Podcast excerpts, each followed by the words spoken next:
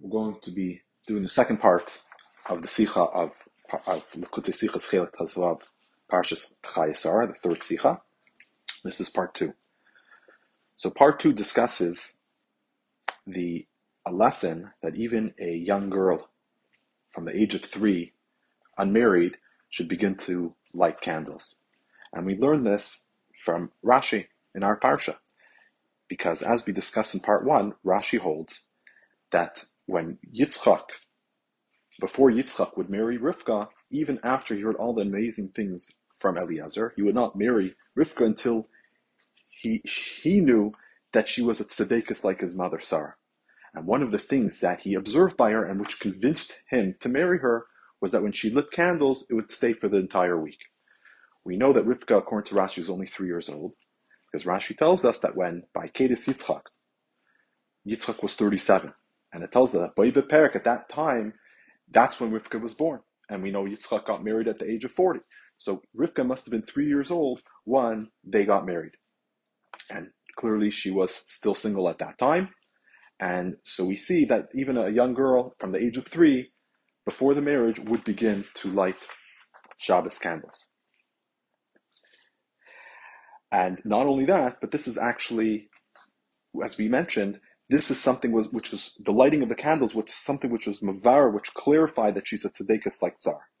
And especially if you think about it, Avram anyways was lighting the candles because we know Avram kept the entire Torah before he was given. And the halacha is that if you have a wife, then the wife lights the candles. But if you don't have a wife, meaning because passed away, then the husband's supposed to light. So that means Avram anyways would have been lighting the candles. But nonetheless, even though Avram was anyways lighting the candles for his own obligation, that wasn't enough. And Rivka had to light it herself.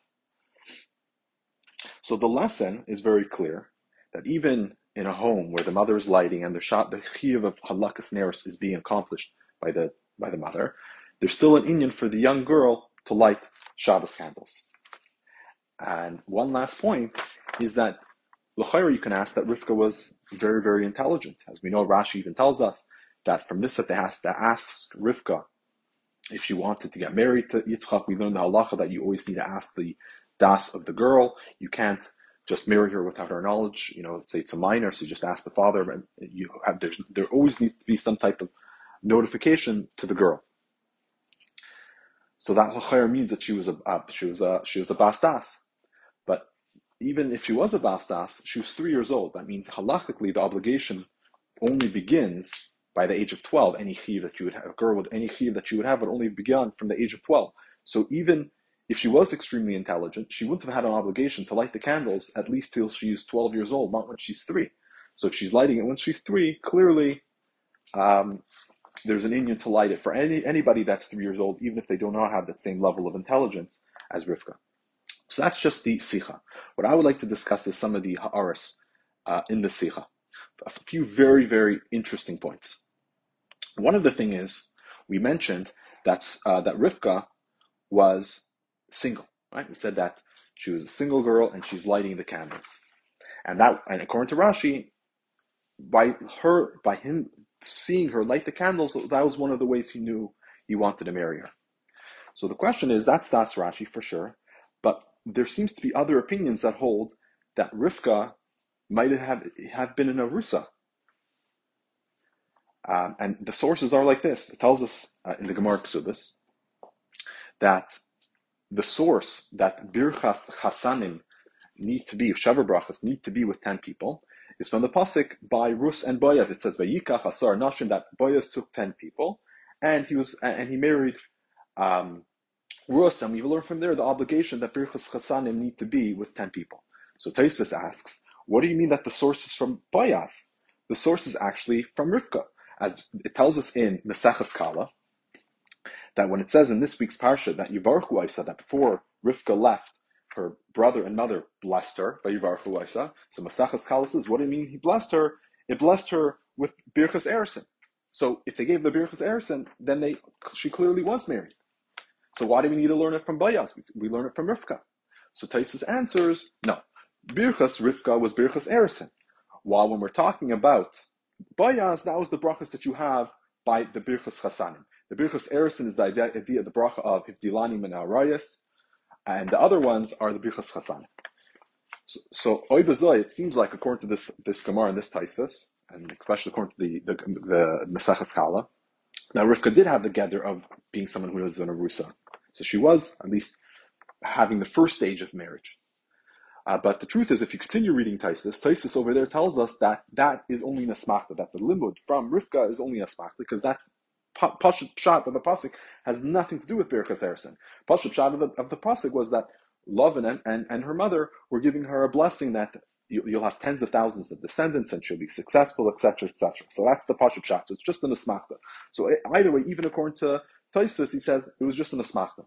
And the truth is, if you look at Kala Rabasi, Kala Rabasi says clearly that she was in a, that that's just an asmachtai. So clearly, according to Taisus, according to the, the, the Mesachas Kal, and it says clearly also Mesachas Kal Rabasi, that the whole idea is just a, uh, an asmachta, but she was not an Rusa. According to this, we have a, another source that tells us that she was an Rusa. This is the Pirkei Eliezer we mentioned in part one. So it says that uh, Pirkei Eliezer on this idea that she would be a blessing, he tells us that it was like a chazan at the time of a chuppah that stands up and gives a bracha to the kala. That was the same idea of uh, of w- w- what they were doing before she left. It says like this. It was kachazon shu'aymin uvarchas akala b'chupasa kach amdu uvarchu es. So basically, it was just like a chazan that stands up and blesses the kala at the chuppah. So the question is, again, here's another mashmois that she was an erusa, but we have a klal that we never want to be uh, lafusha uh, We don't try to make more machloikas in. So there's no reason to assume that Pirkei Eliezer is saying this as this is the source. This is a din daraisa, or this is the story what happened by Rivka. Rather, this story itself, this idea that it was a, Birchas Eirusin, that itself is also an asmachta, even um, even uh, even my kal. So when it says the chazush the kala, from there we learn out that that's how you're supposed to both bless the yidden by, by, by, the by, by the marriage that itself is only a, an. It doesn't say clearly over there, but based on that rule of leila pusha machlekes, it seems like over there would also just be a, a. Uh, and then the Rebbe continues that the mash, he gives a, a ksas raya that according to the Pirkei Eliezer, she was not an erusa and a concept is an asmachta, and this is based on what we said in part one that Rabbi Shmuel says later on that when Rivka eventually came back, came back with, came with Eliezer to Yitzchak. It says that she, he brought her into the tent. And according to the Pirkei Eliezer, that means is Yitzchak checked to make sure that she was still, that she was a psula. And only once he saw that she was a psula, then he married her. So he says clearly from the Pirkei Eliezer later on that Yitzchak wouldn't marry her unless he knew that she was a psula. So clear. So then it couldn't have been Berachis Eirusin earlier because at this point, she only he only took her. She she only got married at a much later point once Yitzchak knew that she was a psula. And it's very hard to say that Rabbi Shmuel is uh, arguing what it says earlier in, in, in Pirkei because it's not mentioned even next to each other. If they're arguing if, if she was an Arusa or not, meaning it's if they're arguing about the first opinion holds that there, she was an Arusa earlier. And that, that means that she was already married to Yitzchak, and that whole story of Rabbi Shmuel didn't happen. Then it should have been put together that there's an argument. So, so it doesn't seem like there's an argument. It's rather two separate stories. And therefore, the pashtus, there's no reason to add machlokes in. According to Pirkei Eliezer, the whole idea would also just be an asmachta. And to continue, he says, even according to the opinions that she was, there are, as most midrashim and before Shaitar holds that she was not an arusa. And even those few that say that she was an arusa, but there's no chiyuv on an arusa to light more than a single girl, right? So, so some want to say you know, there's only a chiyah for a married woman to light the candles. But no one, and not, on a single girl. But nobody says that there's an obligation on a rusa. And a rusa would be this, if you're chayv as a pnuya, then you chayv also as an rusa. But if you're potter from a, there's no minag even to do it as a pnuya, there's no reason to do it, uh, to light the candles as an arusa. Because the Shulchan Aruch brings two reasons why a Nasur writes. The first reason is because she's mitzvah, uh, because they're found in their home and they're dealing with the tzarchi habayis. Therefore, the obligation was put upon them. So that doesn't apply to the pnuya, and also would not apply to the rusa that's not running the household because she's just engaged. She's not married. Only once you become a nesuah, that's when you become in charge of the house. And the second reason the Shulchan Aruch gives is from a famous medrash that tells us why uh, women have three mitzvahs of, of uh, nida, and lighting candles. And the, the, the so the, the, the Medrash over there tells us that the reason why they have the mitzvah of Nida is because she caused death to the world. She caused her husband, herself and her husband, to die. Because since because of the chait of Eitz Hadaas, therefore that brought death into the world. The reason why we do challah, why Isha does challah, is because she ruined the challah of Hashem. Meaning, what says that Hashem created the uh, created man, he the eight yalim and arts that this mist came from the earth and he mixed it with the earth, so he kind of needed a, a clay and made man, man out of it. And since she uh, ruined that by causing the chait of Eitz Hadaas, therefore she does challah. And the third thing is she lights candle because she caused the Ner Havai Nishmas Adam, the, the neshama of Adam, to be distinguished because of the ver that they did. So that would only apply to the husband that you're responsible for. Meaning, just like Chava and Adam have a response, we're, we're one. There is a responsibility with each other, and therefore to protect. Um, I'm, I'm going to, I guess, paraphrase a bit that, in a sense, to misakin what what happened in the past, and also to protect for the future. There are certain mitzvahs that a woman is given, which is fixes up the original relationship between Chav and Adam, and of course will also protect us and their relationship in the future. But that doesn't apply by Pnuya, and that wouldn't apply by Rusa because they don't ha- they're not married yet. So therefore, even according to the opinion that Rivka wasn't a Rusa, um, that that wouldn't that wouldn't there's no logic to say that Rivka lit the candles because she was an Arusa. But a regular Pnuya, a regular single girl should not. Rather, either it's a Nesua or it's an Arusa and a Pnuya. So therefore, since Rivka was Pashtus, as we said, according to most Midrashim, she was a single girl. And even according to those opinions that holds an Arusa, but again, there's no reason to distinguish between an Arusa and a Pnuya. So if Rivka lit as a uh, as an Arusa, then Pashtus, she would have also lit as a single girl. So that's the first point that the Rebbe brings, that even if you're uh, single, you should be lighting candles. The second point is that the Rebbe said was that from three, the age of three years old, because just like Rivka started, we know that Rivka lit the candles at three. So also, girls in the future should light from the age of three. But, of course, was Rivka actually three years old? So he brought Rashi that says clearly that she was three years old, but there's actually two different opinions. One opinion says that she was 12, and another is 14. Uh, in the Gemara, uh, it tells us that by, by Kohen Gadol, we know that there's an obligation of a Kohen Gadol, there's a mitzvah for a Kohen Gadol to marry a Psula. Um, so the Gemara tries to uh, figure out, besides who, what age does this Psula need to be? And the Gemara, uh, and the Gemara says the Psula needs to be the same age as a Naira, which is a 12 year old to about 12 and a half. And what's the source? They bring the source about Rivka. It says, Naira Psula. That this young girl, she was very beautiful, she was a Psula. So the Gemara understands that a, that a Psula is the same age as, as a naira. Right? So when the, when Kohen Gadol has to marry a psula, what is a psula? Psula needs to be the age of a naira, which a naira is from 12 years old to 12 and a half. So clearly, the Gemara is understanding this pasuk about Rivka, about naira, naira, psula, that since it calls her naira, that she was 12. Okay, and, and Taisus over there brings uh, brings another opinion that says she was actually 14 years old. Where did we get 14 from? Uh, because there's a medrash that says that there was four um, pairs, not, not couples, but pairs that had that lived the same amount of time. So one of those pairs was Kahas and Rivka. Kahas and Rivka both lived to the age of 133. Um, and so Rivka passed away when she was 133 years old. So, if you calculate from the age of 133, you'll see that she was 14 years old. And it's very posh because we know that Rivka passed away when Yaakov was 99 give you the quick cheshbon. Yaakov left.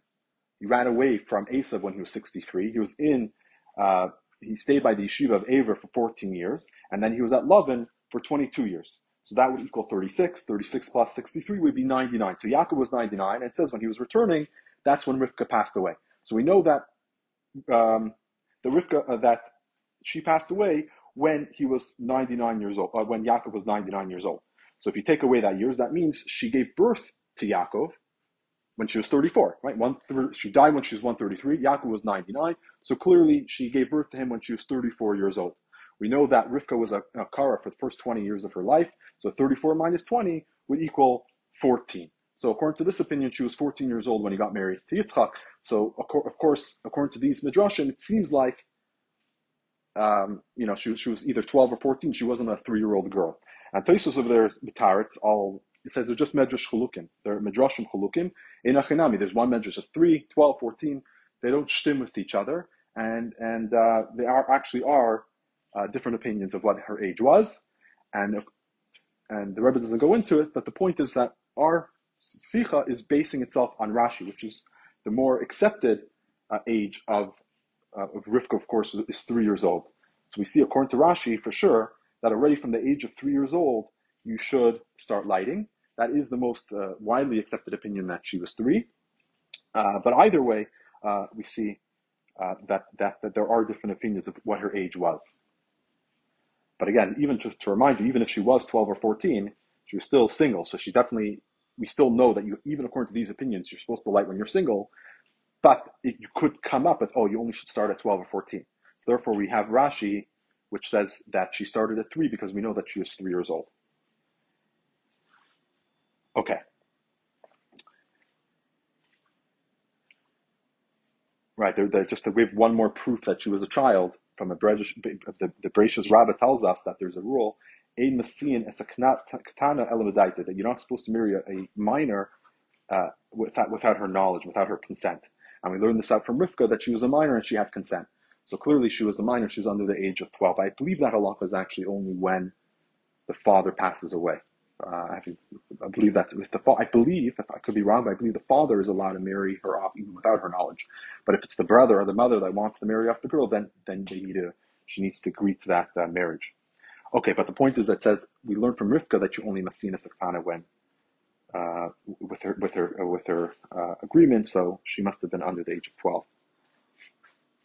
Okay, so another point that we brought in the pnim that we said that Avraham that even though Avram was even though Avram was lighting the candles, nonetheless, even in that situation, that Avram took care of the obligation for the home to light candles, Rivka still lit.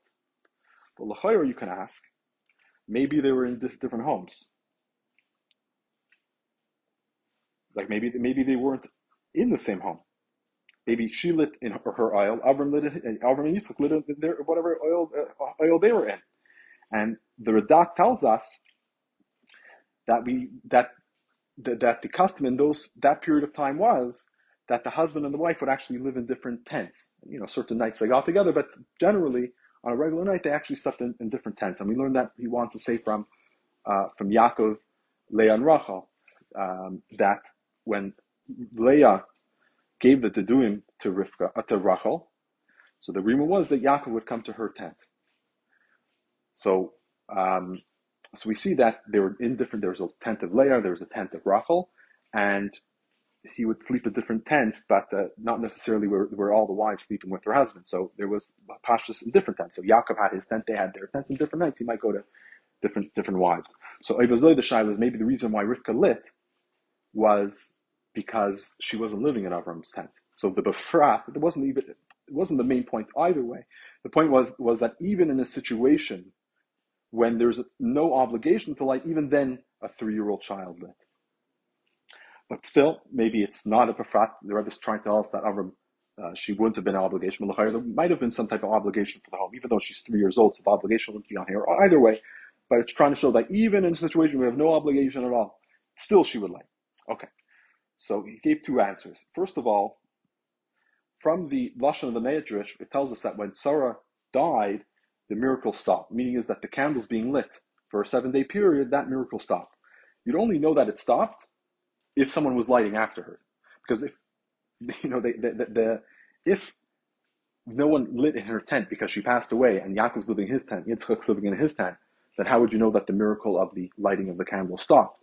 Even if, let's say, she passed away on a Tuesday, and let's assume for that first Tuesday uh, that, that, that, that, that as soon as she passed away, also her candles were extinguished.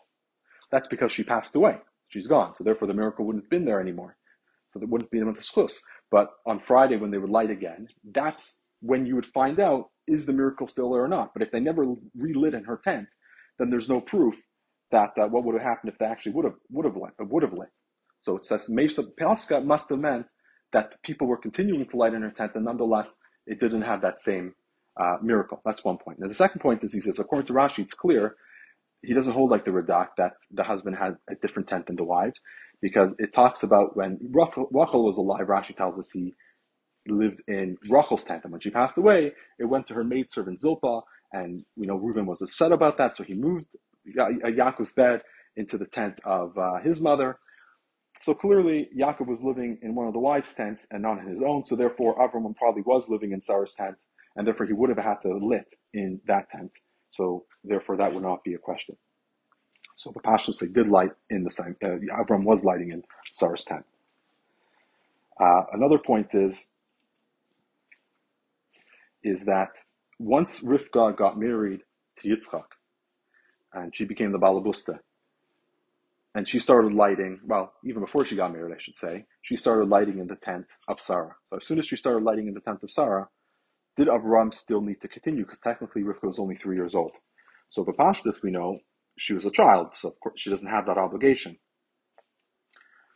Um, and even though hadlakas neris is only a mitzvah derabanan, but according to I think most opinions, it would be trade derabanan, right? She, she's only mechuyev to light because she's a child, so it's chinuch. And halal mitzvah hadlakas neris is only a derabanan, so it's trade derabanan. While by by by Avram Avinu, only would have one derabanan. He was an adult, so he was chayv in that mitzvah derabanan, which is to light candles. So usually if if a child cannot be mitzvah an adult when uh, even for a mitzvah duraban. But the Rebbe says ulai since it was before Matan Torah, it's possible that she could have been mitzvah his chiyuv because before and, and the Rebbe just says doesn't really explain, but I think the Rebbe, the Rebbe means is it's because before Matan Torah there's no obligation anyway. It was just they did it on their own. They did it on their own to be able to fulfill that mitzvah of lighting the candles. So if the whole thing was doing it on their own, so neither of them really had any obligation. So it's a self obligation that they put upon themselves. So Ibazai, Rivka could have done it for Avram. And the last point we mentioned was we said that even though Rivka was a Bas Seichel, nonetheless, uh, that doesn't mean just Rivka lights the candles if she were really intelligent. But any girl three years old, because even if she was very intelligent, she was three years old, and there's no obligation uh, for a three year old to do mitzvahs because uh, because that only would begin for a girl at age 12 and for a boy at age 13. Uh, so the Rebbe points out that that before Matan Torah, there are actually the, the, the, din of 12, 12 or 13 years old is only by din Yisrael. A Yid has this rule that when he comes 12 or 13, that's when he becomes an adult. So it's, the Rebbe discusses this in other sikhs, but over here it seems like it's a gzer sakasa. Let's say it's a gzer sakasa. When you turn 12, you turn 13, that's when you become an adult, regardless of the level of seichel.